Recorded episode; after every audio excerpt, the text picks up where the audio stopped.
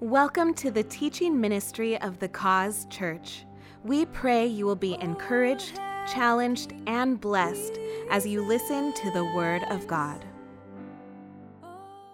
Last week we started a series called I Pity the Fool Practical Wisdom from the book of James. Before the, uh, the first service, somebody came up to me and gave me this keychain, Mr. T in your pocket. I pity the fool. There you go. After that's that's the title of this series from Mr. T. I pity the fool. Practical wisdom from the book of James. We looked at James chapter one, and the title of my message last week was a faith that works when life doesn't. And we talked about overcoming, dealing with troubles and challenges from a godly biblical perspective. Today we're going to focus on James chapter 2, especially the second half of the chapter. We'll read the whole thing in a moment but James chapter 2, and the title of my message is How to Know If My Faith is Real. How to Know If My Faith is Real. Now, we're gonna start off with a little game this morning, and you have to participate whether you want to or not, all right? Some of you look real angry about that, but, right? I'm your pastor, you have to do what I say. Here's the game it's called Church Signs Fake or Real. It's very easy. We're gonna put a sign up and by show of hands, you're gonna raise your hand if you think it's real or if you think it's fake, okay? Are you, you got it? Are you ready? All right, okay, here we go. Here we go. First one whoever stole our AC units, keep one. It's hot where you're going. How many of you think that's real? How many of you think that's fake? All right, let's find out.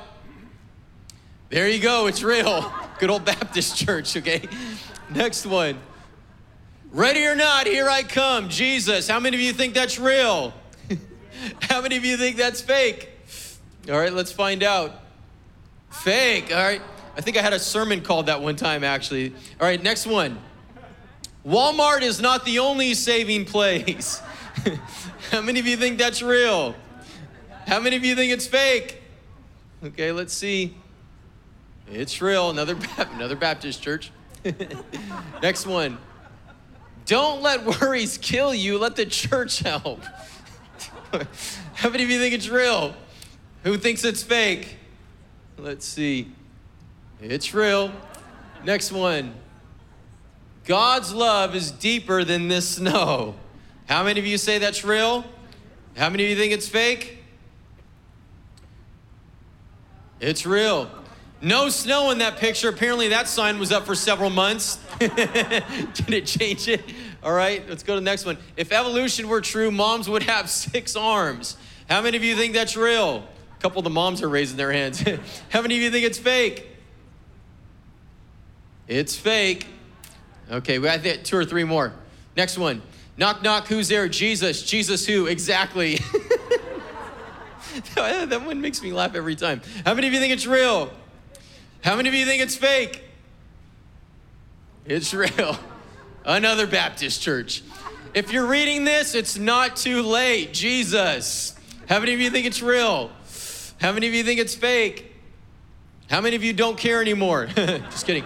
Or fake. All right, what do you got? One or two more. Go to the next one. Sorry. Church parking only. Violators will be baptized. That's a good sign. How many of you think it's real? How many of you think it's fake? It's real. I think we got one more. Now is a good time to visit. Our pastor is on vacation. Oh, man. Ouch. That one hurts. That one hits close to home. How many of you think it's real? How many of you think it's fake? It's real. Oh, gosh, it's funny. We live in a world full of fake, fake products, fake resources, things that look real but are cheap imitations.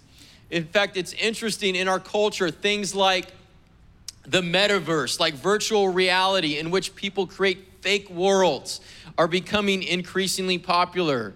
You can eat a fake taco with fake meat and fake cheese in it. That ought to be illegal. That's blasphemous. You can have a fake tan with fake nails, with fake hair, fake eyelash, fake eyelashes. What am I trying to say? Fake eyelashes, fake teeth, fake body parts that we won't mention, with fake designer clothes, fake fur, fake leather. while drinking coffee with fake sugar. Come on. While you talk about fake news to fake friends on social media using your fake identity. As they say, sometimes you got to fake it till you make it. We live in a world full of fake. Sometimes there are some things in life where fake works just fine, sometimes maybe just as good as the real thing. But one area of life where fake does not work well at all, church, is in our faith. Fake faith doesn't work. We need real faith.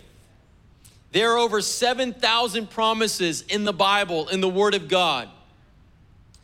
And in order to receive them, in order to access them, in order for them to work in your life, you need to have real faith. Real faith, excuse me. Fake faith has no power to save you. Fake faith has no power to change you. Fake faith has no power to answer your prayers. And so, this is what James addresses in James chapter 2. He talks about the difference between real and fake faith. In fact, would you open up in your Bibles with me, if you would, to James chapter 2? Let's go ahead and stand to your feet. I like to stand when we read the Word of God because there's nothing more powerful than God's Word. Let's pray this morning. God, we love you. We thank you for your Word. Thank you for its truth. Thank you for its power to change our lives. I pray that you would speak to us today. I pray that we, we would have ears to hear, hearts to receive. God, help us to be doers of your word, not just hearers only. In Jesus' name, if you agree, say amen. amen. Amen. James chapter 2. My dear brothers and sisters, how can you claim to have faith in our glorious Lord Jesus Christ if you favor some people over others? For example, suppose someone comes into your meeting dressed in fancy clothes and expensive jewelry, and another comes in who is poor and dressed in dirty clothes. If you give special attention and a good seat to the rich person, but you say to the poor one, You can stand over there or else sit on the floor. Well, doesn't this discrimination show that your judgments are guided by evil motives? Listen to me, dear brothers and sisters. Hasn't God chosen the poor in this world to be rich in faith? Aren't they the ones who will inherit the kingdom he promised to those who love him? But you dishonor the poor. Isn't it the rich who oppress you and drag you into court? Aren't they the ones who slander Jesus Christ, whose noble name you bear? Yes, indeed, it is good when you obey the royal laws found in the scriptures. Love your neighbor as yourself. But if you favor some people over others, you are committing a sin. You are guilty of breaking the law. For the person who keeps all of the laws except one is as guilty as a person who has broken all of God's laws. For the same God who said, You must not commit adultery, also said, You must not murder. So if you murder someone but do not commit adultery, you have still broken the law. So whatever you say or whatever you do, remember that you will be judged by the law that sets you free. There will be no mercy for those who have not shown mercy to others. But if you have been merciful, God will be merciful when he judges you.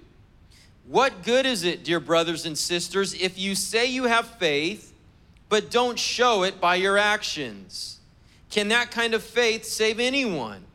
Suppose you see a brother or sister who has no food or clothing, and you say, Goodbye and have a good day. Stay warm and eat well. But then you don't give that person any food or clothing. What good does that do? Let's read verses, uh, the next two verses, 17 and 18, uh, out loud together. Ready? Let's go. So you see, faith by itself isn't enough. Unless it produces good deeds, it is dead and useless.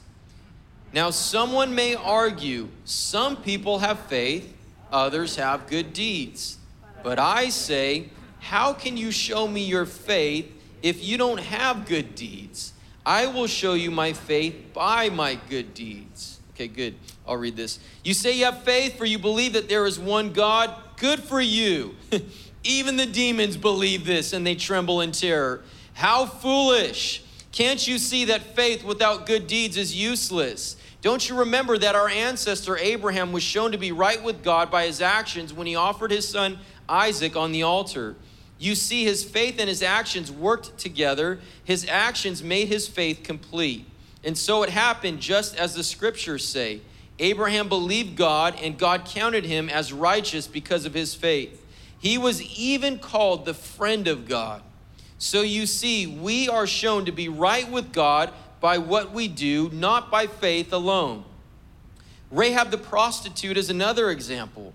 She was shown to be right with God by her actions when she hid those messengers and sent them safely away by a different road.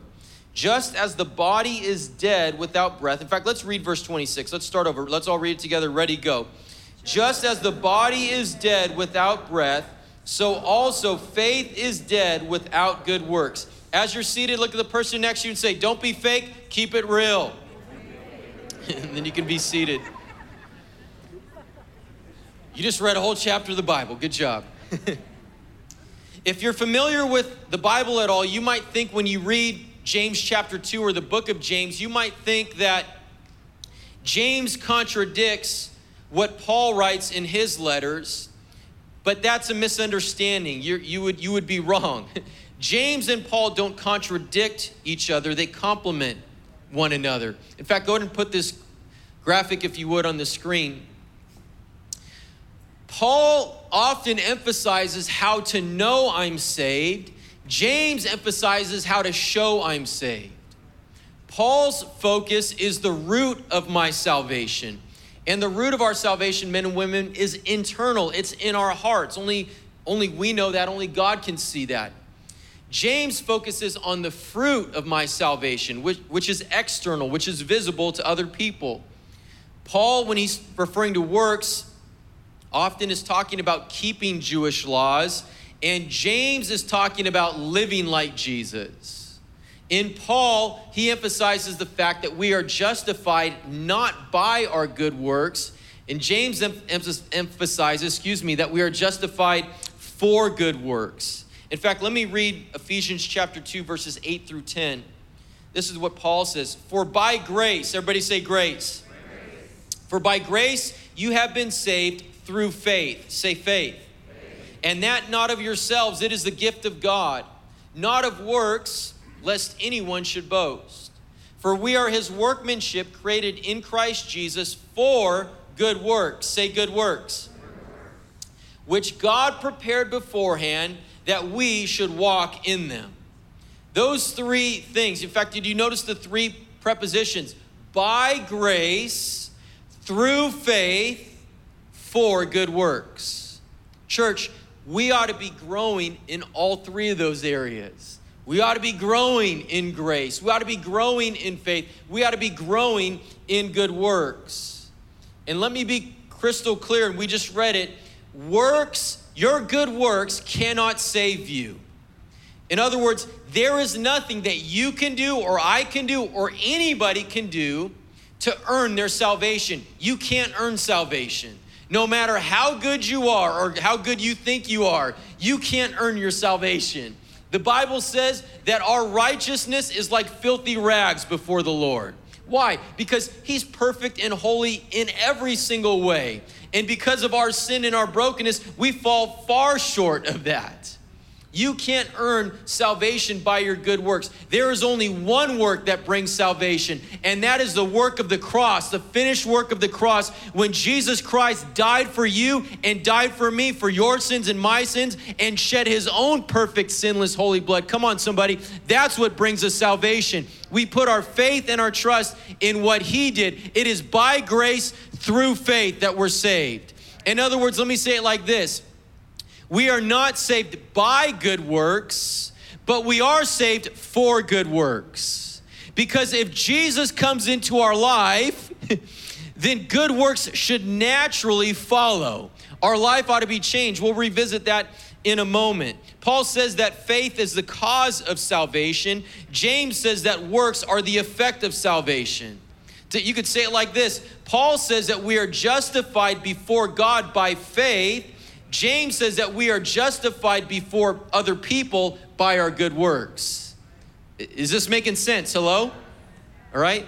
This, this message is going to get a lot longer if you guys don't help me out here, okay? Because I'll just keep talking. In other words, it's, it's two sides of the same coin.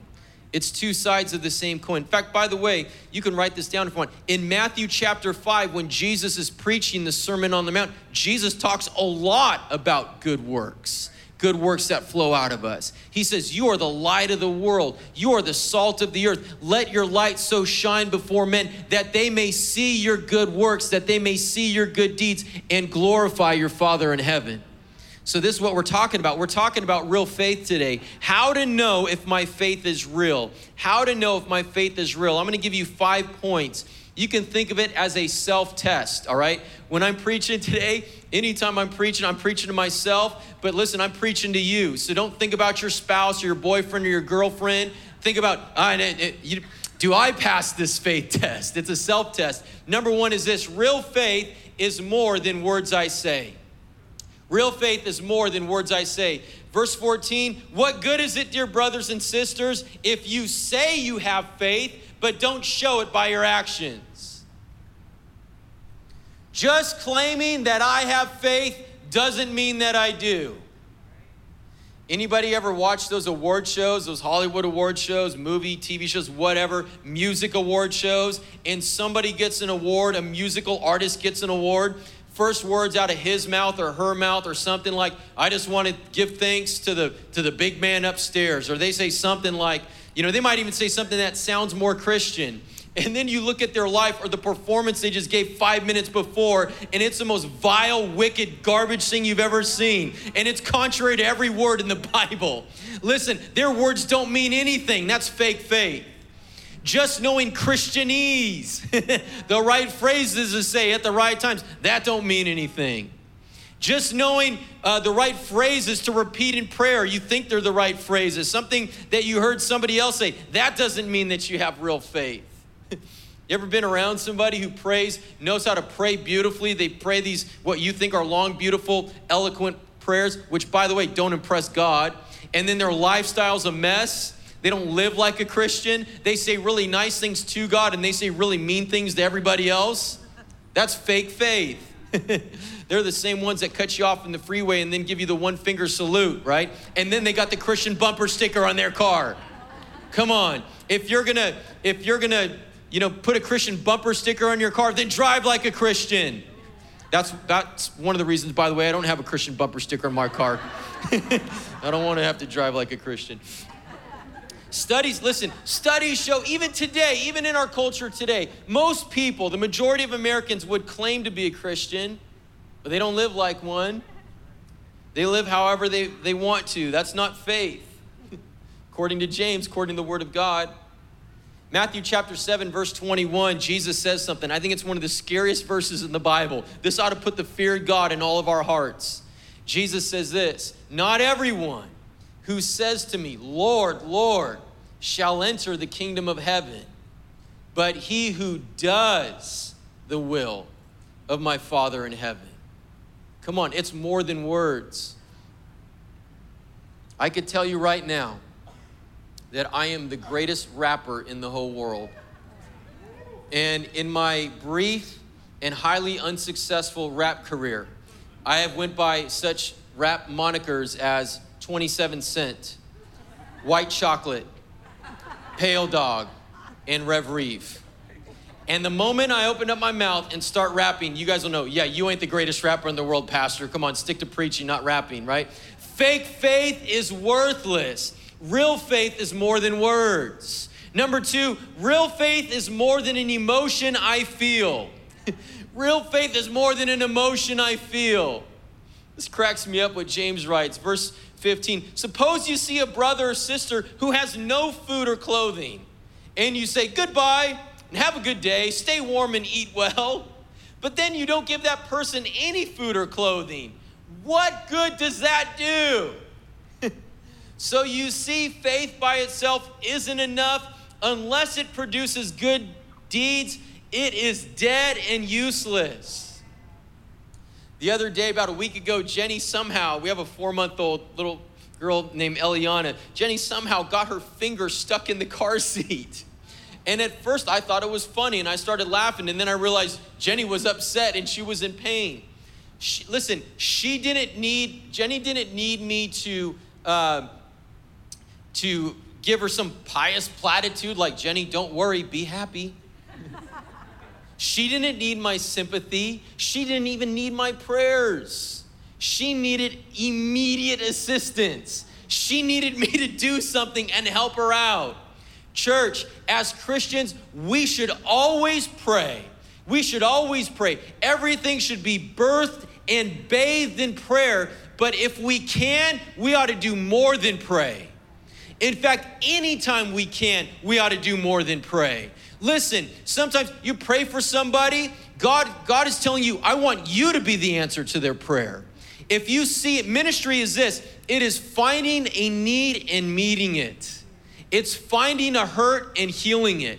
And if you, in your ability, in your power, by the by the grace of God, whatever the case is, if you can meet a need, then you ought to do that.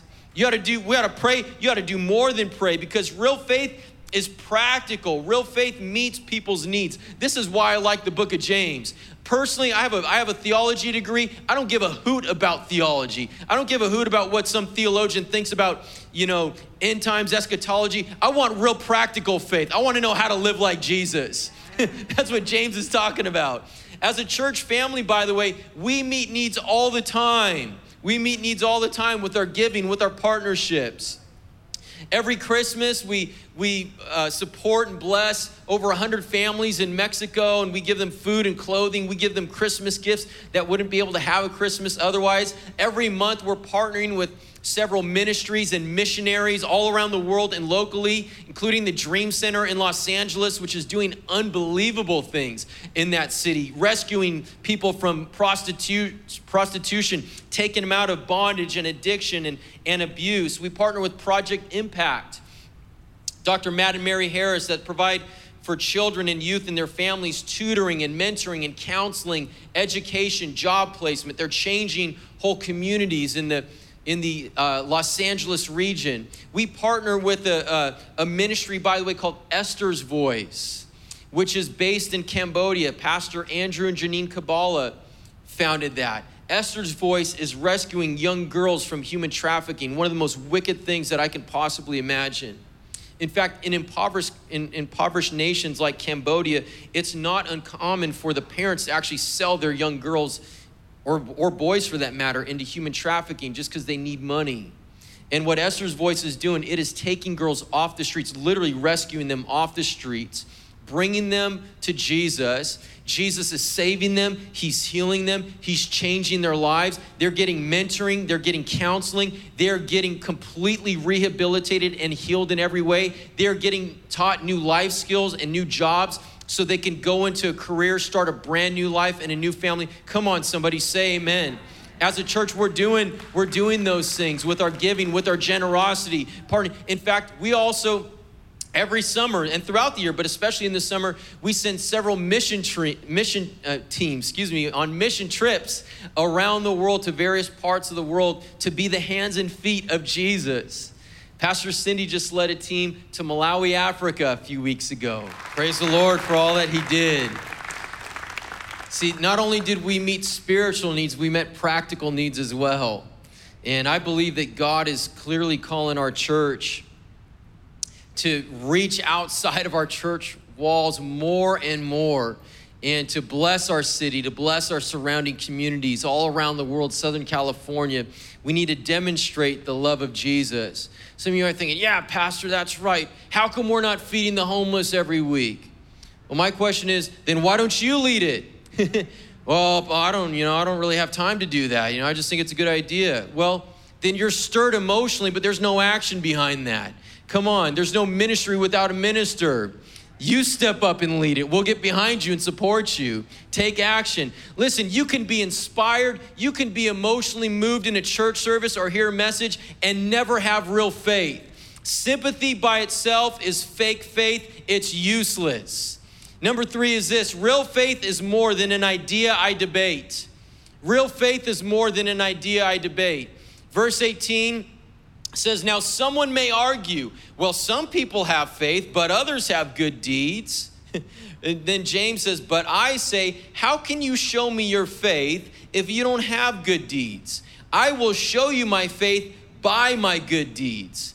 Listen, for some people, all their Christianity is the extent of their of their faith it's just an intellectual game it's just a mental challenge it's just a theology to be studied a doctrine to be debated a dogma to be defended an idea to be discussed a truth to be talked about they want to talk about the bible they don't want to live the bible I know, I know some people that know a lot of Bible. They can quote a lot of verses, but they're not living them. They might know about Jesus, but they're not living like Jesus. James says that's fake faith. That's not real faith. If you don't, some people just want to obey, they don't want to obey God, they want to debate God. The key word in verse 18 is show. Show me your deeds. Show me your life. Show me your actions. I think of that that scene in Jerry Maguire, that famous scene with Tom Cruise and Cuba Gooding Jr., where Cuba's on the phone with his agent, Jerry Maguire, and he says, Come on, Jerry, show me the money. Show, and he says, Say it, Jerry, say it, show me the money. And then he gets him to start shouting it. James is saying, Show me the faith. Show me the faith. Faith, like love, by the way, is invisible. Of course, you can't see it. So, how do you know if faith, how do you know if love is real? You can see the evidence or the results or the fruit of it. You can see it in someone's life. It's like calories. You'll never see a calorie, you can't see calories. But if you eat enough delicious Mexican food, you'll see the results of calories. if you eat enough crumbled cookies, you'll see the results of calories, right? If you're married, don't just say that you love your spouse, show them. Show them. By the way, that's what God does with us. God didn't just say, I love you, He showed it. Romans 5 8, God clearly, but God clearly shows and proves his own love for us by the fact that while we were still sinners, Christ died for us. James is saying, if you're really a Christian, then show me your faith. Prove it with your actions. I want to see Jesus in your life. if I right now grabbed a live electrical wire, I would see the effects of that real quickly. and so would you. Listen, if someone as big and awesome and great and powerful and magnificent as the King of Kings and the Lord of Lords, the Alpha and the Omega, the beginning and the end, the sinless Savior, if someone as awesome as Jesus comes into your life, men and women, then your life is not going to be the same.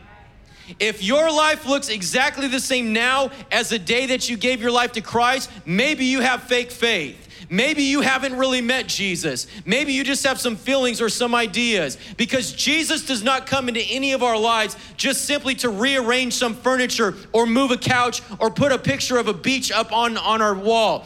Jesus comes in to do an extreme home makeover. Come on. He comes in to do a fixer upper, a complete renovation. The Holy Spirit's gonna put some shiplap all over your life. Your life ought to be changed, it ought to look different. Maybe it doesn't change overnight, Although I know some people, they meet the Lord and radically and instantly they're changed and transformed. But all of us, if Jesus, if we really know Jesus, if we really have real faith, if we've really invited him into the house of our life, then our life is becoming more and more and more like Jesus. And good deeds, good works, love is flowing out of us. Come on, somebody, that's good preaching. All right, Pastor, you guys are quiet. It's 11:30. getting hungry, but that's the truth. Second Corinthians 5:17. Therefore, if anyone is in Christ, that means in relationship with him, in the kingdom of heaven, born again. If anyone is in Christ, he is a new creation. It doesn't say he's the same old person, she's the same old gal. He's a new creation. Old things have passed away. Behold, all things have become new. Thank God in our country right now, you might be harassed for being a Christian. We haven't really begun to face persecution yet. I hope not, but it could happen. But if you were arrested for being a Christian and if you were put on trial, would there even be enough evidence to convict you of being a Christian? Or would they say, nope, they're just like everybody else, release him or her? Does your life look exactly like an unbeliever? If it does, there's a problem. That's what James is saying. Maybe you have fake faith. Maybe you don't have real faith. Number four, real faith is more than a truth I believe. Real faith is more than a truth I believe. Verse 19, you say you have faith, for you believe that there is one God. Good for you. Good for you. Even the demons believe this. And they tremble in terror. How foolish. In other words, I pity the fool. Come on. How I pity how foolish. Can't you see that faith without good deeds is useless? I think one of the reasons I like James is, is because he's so blunt and straightforward, and that's how I am. But I think he's a little bit sarcastic too. Good for you. Even the demons believe that. Listen, you, you, you could say, Yeah, I believe in God. I believe in God. Yes, most people, most people will tell you that. You enter, just pick a random person on the street. Most, most the majority, they, they'll say that they believe in God. Big deal. That doesn't get you into heaven. There'll be a lot of people in hell who believe in God. The demons believe in God. They're not atheists. the devil believes in God. He's not an atheist. He knew exactly who Jesus was, the sinless Son of God. That's why he tried to kill him. Imagine for a moment with me that the devil had a meeting with his demons to try to persuade the world that God didn't exist. And since they themselves believe in his existence, they wondered, how do we accomplish this? So one demon suggested that they tell people that Jesus Christ never really existed, he's just made up.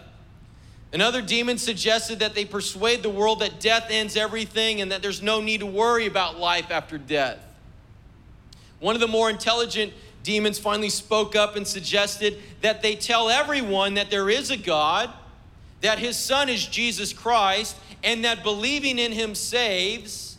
But all you have to do is profess faith in him and then go on living in sin as you used to. And this is a tactic and a strategy that hell still uses to this day. Listen, if we have been saved from hell, then don't keep living like hell. Romans chapter 6, we know that our old sinful selves were crucified with Christ so that sin might lose its power in our lives. We are no longer slaves to sin. So you also should consider yourselves to be dead to the power of sin and alive to God through Christ Jesus. Number five, last point is this real faith is something I do. Real faith is something I do. Verse 18 Someone might say, You have faith, but I have deeds. And then James writes, Show me your faith without doing anything, and I will show you my faith by what I do.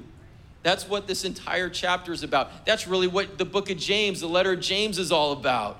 Real faith shows up in my life. If there's no change in my life, if I'm not living differently, if I look like everybody else, if I look like an unbeliever, that's fake faith. That's not real faith. James says in, in chapter 1, verse 22, but be doers of the word and not hearers only, deceiving yourselves. Paul says in 1 Corinthians 16, watch Stand fast in the faith. Be brave, be strong. Let all that you do be done with love. John says in 1 John 3:18, "Dear children, let's not merely say that we love each other, let us show the truth by our actions." Jesus himself says in John 13, 35, Your love for one another will prove to the world that you are my disciples. So, what are you doing to stand firm in the faith? What are you doing to take a stand for Jesus? What are you doing to demonstrate your faith? What are you doing to put your faith into action? What are you doing to show that you love others? One of the one of the most important prayers that you could probably pray on a regular basis saying, "God, show me what I need to do." Speak to me, God, show me what I need to do. In fact, close your eyes right now for a moment. We're almost done. Not quite, we're almost. But just ask the Lord. Say, Lord, if, if there's something that I need to do that I haven't done, show me what I need to do.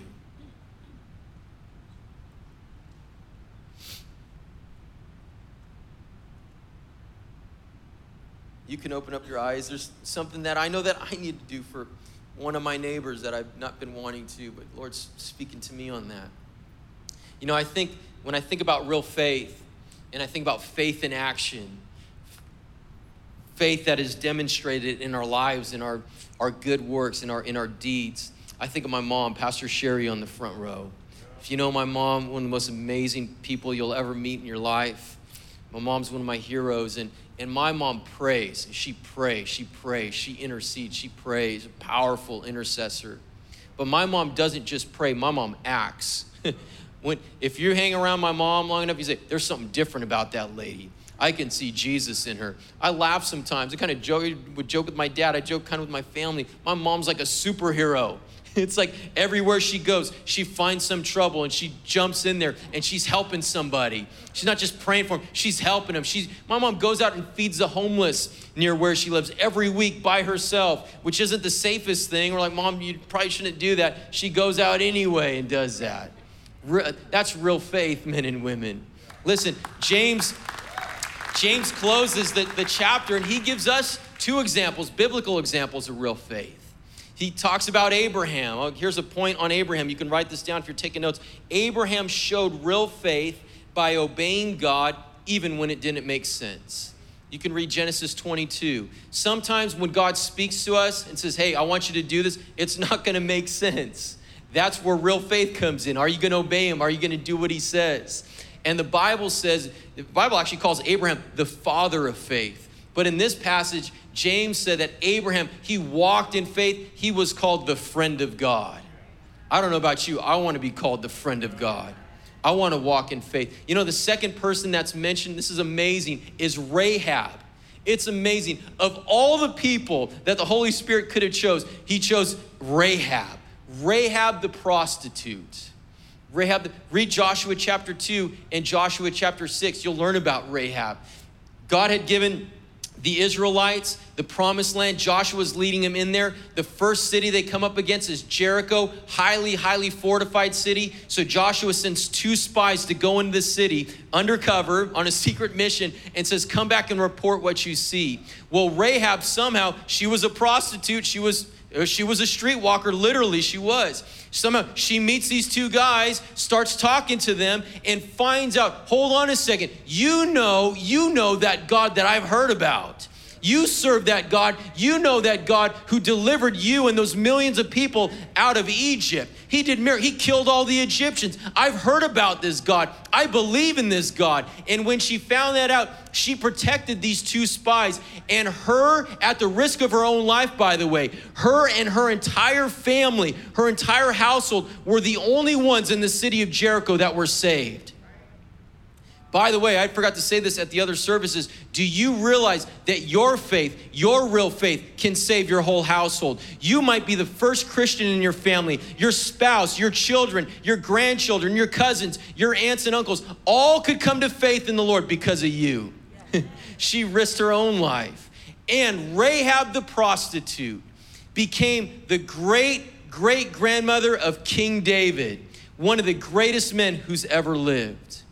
Rahab the prostitute is one of only four women mentioned in Matthew chapter 4 in the genealogy of Jesus Christ. That's phenomenal. You know what that tells me? It doesn't matter what you've done. It doesn't matter where you've been. It doesn't matter what you've been involved with. It doesn't matter what mistakes you made. It doesn't matter your background.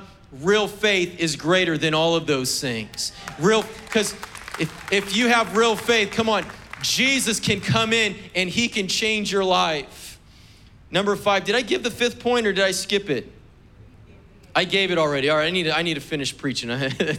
I'm tired. I don't know what I preached at any of the services anymore. I'll close with this story. There's a, the, a famous story told about a, a world renowned tightrope walker. His name was Charles Blondin. 1850s, 1860s, nicknamed the Great Blondin. He was known, he was known all around the world for doing amazing feats. One time he decided he was going to walk across Niagara Falls on a tightrope. You can imagine back then, you know, this was the height of entertainment. So thousands of people came lined up on the American side, on the Canadian side to see this guy. He walked slowly across from one side to the other. Crowd went wild. And then he walked back across with ease, and the crowd went nuts. And then he got a wheelbarrow. and he walked across. When he got in the middle, just for drama, he kind of pretended to wobble a little bit, and the crowd oohing and awing. He gets to the other side, and they're just going crazy. A gentleman comes up to him and says, Mr. Blondin, this is the most phenomenal, amazing thing I've ever seen in my life. I bet you could do this a hundred times in a row and not fall. I bet you could do this the rest of your life and never fall. And Blondin looked at him and said, Do you really believe this? And the guy said, Yes, I do. Then Blondin emptied out the wheelbarrow and said, Get in, buddy. Listen, real faith gets in the wheelbarrow. That's a test. It's one thing, it's one thing to say it, it's one thing to feel it, it's one thing to debate it, it's one thing to just believe it, just mental assent. That's not real faith. Real faith is something you do. Real faith is action. Real faith is demonstrated in good works. Real faith is evident, men and women, in your life. 2 Corinthians 13 5, check up on yourselves. Are you really Christians? Do you pass the test? Do you feel Christ's presence and power more and more within you? Or are you just pretending to be Christians when actually you aren't at all? Wow. Ask yourself as we close Am I really a Christian? Or am I a fake Christian? Is my faith phony? Have I really put my faith in Christ? Or do I just, you know, did I just say a few words in prayer and I'm just living however I want to live? Has Jesus really changed my life? What changes can I point to in my life? Is my lifestyle any different than an unbeliever? Or does it just look exactly the same? Listen, if you're not a real Christian, if you if you don't have real faith, the Bible says today's the day of salvation. Today's the day of salvation. And it begins for all of us.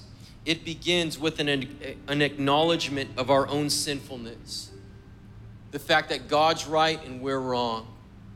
That we're not perfect. The Bible calls that sin. And the Bible says, Jesus himself says, you need to repent of your sin. You need to turn around. That means to turn around, means to change your thinking. It really means change of direction change of thinking, change of, that results in a change of direction, that results in a change of life. You need to repent, say, Jesus, I need you in my life. There, there, I know for a fact, there are some people sitting here right now in this room. There's some people watching online, and you like coming to church, you know, for whatever reason, maybe because it because of how it makes you feel, Maybe it's inspiring or encouraging. Maybe your spouse just kind of drags you and forces you along, but you're not saved. If your heart stopped beating right now, you'd end up in hell for eternity. You don't have real faith. You have a fake faith. I'm not, I'm not, I'm not, I'm not, that's not a threat. That's just the truth. That's what James is talking about men and women. I'm not interested in, in building a big church, just good church attenders, people that give a few bucks in the offering. I'm not it. That's not what Jesus has called me to do. That's not what he's called us to do as a church. I'm interested in making disciples. I'm interested in you becoming a fully functioning follower of Jesus. I'm interested in seeing your life change and transform by the power of Jesus, seeing you look more like Jesus, smell more like Jesus, live more like Jesus, be filled with his power and his presence so that everywhere you go, you can take the kingdom with you. That's that's what we're talking about. We're not talking about fake faith here, we're talking about real faith. I want you to know the Lord in this life and spend eternity with Him in heaven. I want you to be a friend of God. Pastor Judy just, just mentioned it so beautifully. This Almighty Creator, He wants to know you. He wants to know you. He wants you to walk with Him. He wants you to hear His voice. He wants you to experience His love. And He wants to use you to change the world around you because there's a lot of hurt, hurting, lost, broken people all around the world, and Jesus wants to reach them. He wants to change their life just like He's changed yours, and He's going to use you to do that. That's how it works. But you have to know Him. It begins with the decision. It begins with surrender. That's why. That's why you say, Jesus, be my Lord. That means be my boss be my master, be my owner. In other words, I have surrendered my life to you. I'm not living for myself anymore. Now, Jesus, I'm living for you. I'm a slave to Christ. And be my Savior. Cleanse me, forgive me of all of my sins, all of my unrighteousness, all my brokenness. all the things that I've done, sought, uh, that I've said, done, and thought before that are wrong, that sin. Lord, forgive me. I'm sorry. I want to change. I need you in my life. That's what we're talking about. That's what we're talking about right now. Maybe you've never made that decision before. Maybe you've heard, you know, you've been in church, you've heard about God, you've you you have some knowledge about being a Christian. Maybe you even believe in God. Good. Even the demons believe. but do you know him? Do you know him? Maybe you've prayed a prayer, but you're not living for Him. You've walked away. Listen, I feel an urgency this weekend. I can't preach strong like this and not give a clear, strong altar call. I, I can't, I can't, I'm not trying to manipulate or arm twist anybody in the kingdom. I can't do that. I'm just telling you, all the forces of hell are trying to keep you out of relationship with God, and they're trying to steal, kill, and destroy in your life. I, I, in fact, Pastor Junior and I, our whole staff just found out a few days ago, a young man in his 20s that died you know, I knew him personally. I, had, I, remember he sat over there one time. I remember when he raised his hand during an altar call not too long ago. I feel in this is life or death to me. I'm not playing around. I'm not playing games here. I, I want I want people going to heaven. I want you to know the Lord. I feel it right now. I'm telling you. Until, and there's some people here. you need to get right with God today. You need to get right with God. Tomorrow's not promised to any of us. The Bible says today's the day of salvation, and God loves you. He loves you. He loves you. Close your eyes for a moment and just to give the gift of privacy. If you're here today, you've never made a decision. Maybe you've, you know, you, like I said, you prayed a prayer, but you just you just say, I'm not right with God. I need to, I need to, I need to come back to Him right now. He loves you more than any words that I could ever articulate. He loves you so much. But you have to choose to open up your heart, open up the door of your life Knock, knock, who's there? Jesus. Let me in. He won't come in. He, he doesn't force himself in, men and women. He only comes if he's invited. Say, John, that's me. I, w- I want to make that decision for the first time. I want to come back to the Lord. On the count of three, I want you to raise your hand here today, and I want to see you. I won't embarrass you, but I want to see you today. I want to agree with you. On the count of three. One, two, three. Raise your hand, raise your hand, wherever you are. Yep, I see you. Look at me too. I want you to, I want you to look at me. I see you. That's awesome. Anybody else here today? Anybody else? I see you way over there in the back. That's awesome. I think there's more. There's somebody, I see you in the back, third person. I feel like there's more than, than three today. Anybody else here today? Praise God. Yeah, that's awesome. Uh, in fact, I want to I want to invite everybody to do something. Everybody, open up your eyes and stand your feet quietly, if you would. Yep, I saw you. I'm going to ask you. I normally don't do this, by the way. I grew up in church where we did this every week and maybe we'll start doing it again because I, I like this. I think it's powerful. This is what I'm gonna, gonna ask in just a moment. There's three people who raised their hand. I, I saw them. I won't embarrass you. I won't call you out. I promise uh, I won't do that.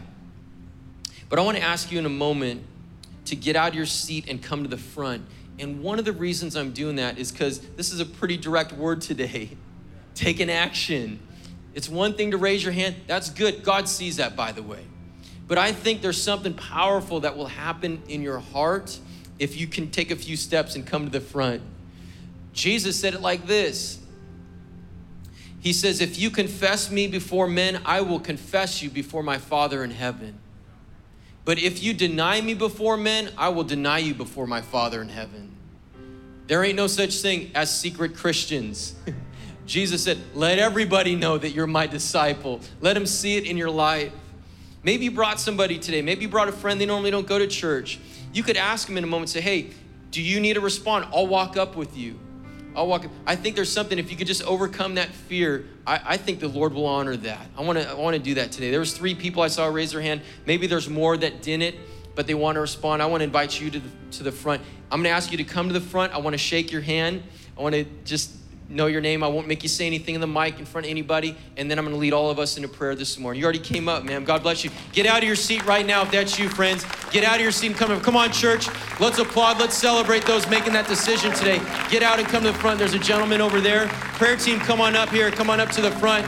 Come on up to the front. Keep clapping and encouraging them.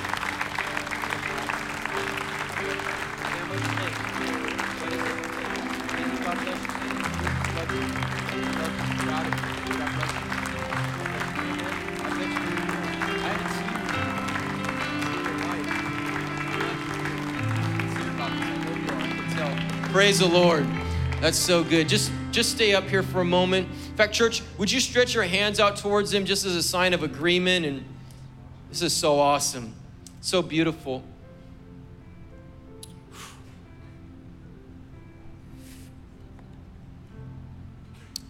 Sometimes I just feel the love of God, especially at 11:30. You guys must be more holy than the rest of the services. I feel God's love here today.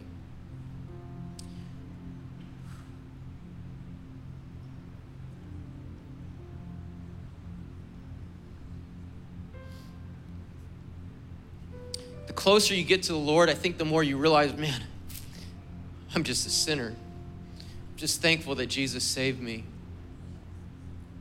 That's why the Apostle Paul says, I'm the worst of sinners. And Jesus saved me and changed my life. I want to lead us in a prayer because that's where it starts. I know faith is more than words, but it starts with a confession, it starts with a decision in our hearts. You know that. You're, I know you're making a recommitment to the Lord today because I know you. I want to lead all of us in a prayer. This is a little bit longer prayer than we normally pray. Let's all repeat this prayer out loud together. Let's all of us repeat it in support of our friends this morning who are responding. Just repeat a phrase at a time. God, thank you for loving me. I don't want to have a fake faith. I want to really trust you. I want you to change my life. I don't want to just talk the talk. I want to walk the walk. I want to know you and trust you like Abraham and Rahab. I want to be your friend. Forgive me of my sin. I surrender my life completely to you. Jesus Christ, be my Lord. Be my Savior. Make me a new person. Fill me with your Spirit.